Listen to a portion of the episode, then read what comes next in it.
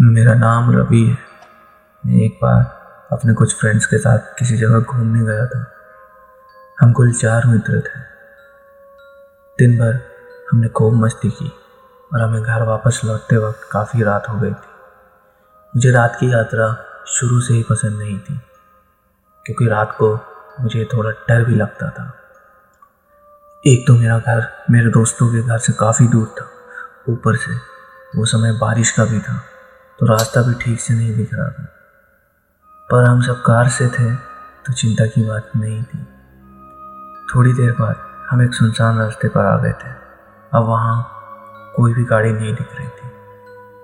ये एक शॉर्टकट है, गाड़ी चलाते हुए मेरे दोस्त ने कहा। मैंने कहा, देख, रात के समय पर हमें ऐसे सुनसान रास्ते से नहीं जाना चाहिए। वो बोला, साले, तुझे बड़ा डर लगता है, फट्टू कहेगा सब हंसने लगे, और मैं चुप था। सभी हँसी रहे थे कि तभी सामने एक औरत रोड पर खड़ी दिखी। मेरे दोस्त ने गाड़ी रोकी। हम सब देखने लगे कि इतनी रात को ये औरत इस रास्ते पर क्या कर रही है। मेरे दोस्त ने कहा कि चलो शायद इसे हमारी मदद की ज़रूरत हो। मैंने कहा कि तुम लोगों का दिमाग तो ठीक है, ज़रा सोचो इतनी रात को कोई औरत इस सुनसान रोड पर क्या कर रही होगी। मुझे तो कुछ गड़बड़ लगती है। कहीं चोरों का कोई गिरोह तो नहीं जो रात को इस तरह से कहानी रच कर लोगों को लूटते हैं और बाद में शायद उन्हें मार भी दें। अरे चलो, चल के पूछते हैं, आखिर शायद कोई आसपास के गाँव की होगी, ऐसा मेरे एक दोस्त ने कहा। मुझे उन चोटियों पर इतना गुस्सा आया कि सबको मैं खुद ही मार दूँ। खुद तो मरेंगे साले मुझे भी मरवा देंगे। मेरे दोस्त ने उस औरत के पास गाड़ी रोककर पूछा कि कुछ मदद चाहिए क्या मुझे उस समय उस औरत का चेहरा दूसरी ओर था। पर जैसे ही वो मुड़ी, मेरे दोस्त ने गाड़ी ज़ोर से आगे भगा दी।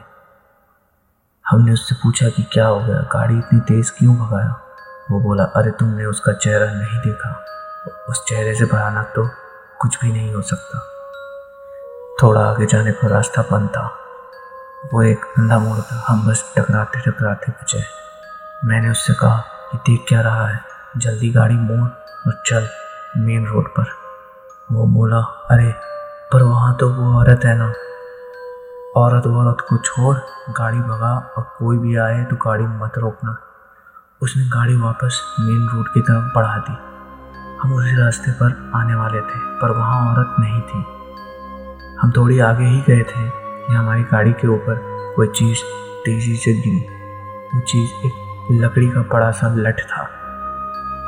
मैंने कहा कि गाड़ी तेज़ी से भागा। तभी हमारे सामने वो औरत खड़ी थी।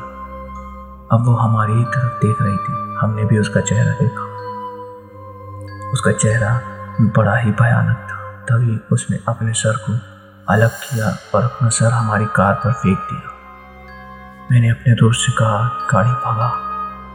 हमने पीछे देखा कि वो सिर कटी औरत हमारा बहुत तेज़ी से पीछा कर रही थी, पर जैसे तैसे करके हम मेन हाईवे पर पहुँचे और हमने पीछे देखा, पर वहाँ कोई नहीं था।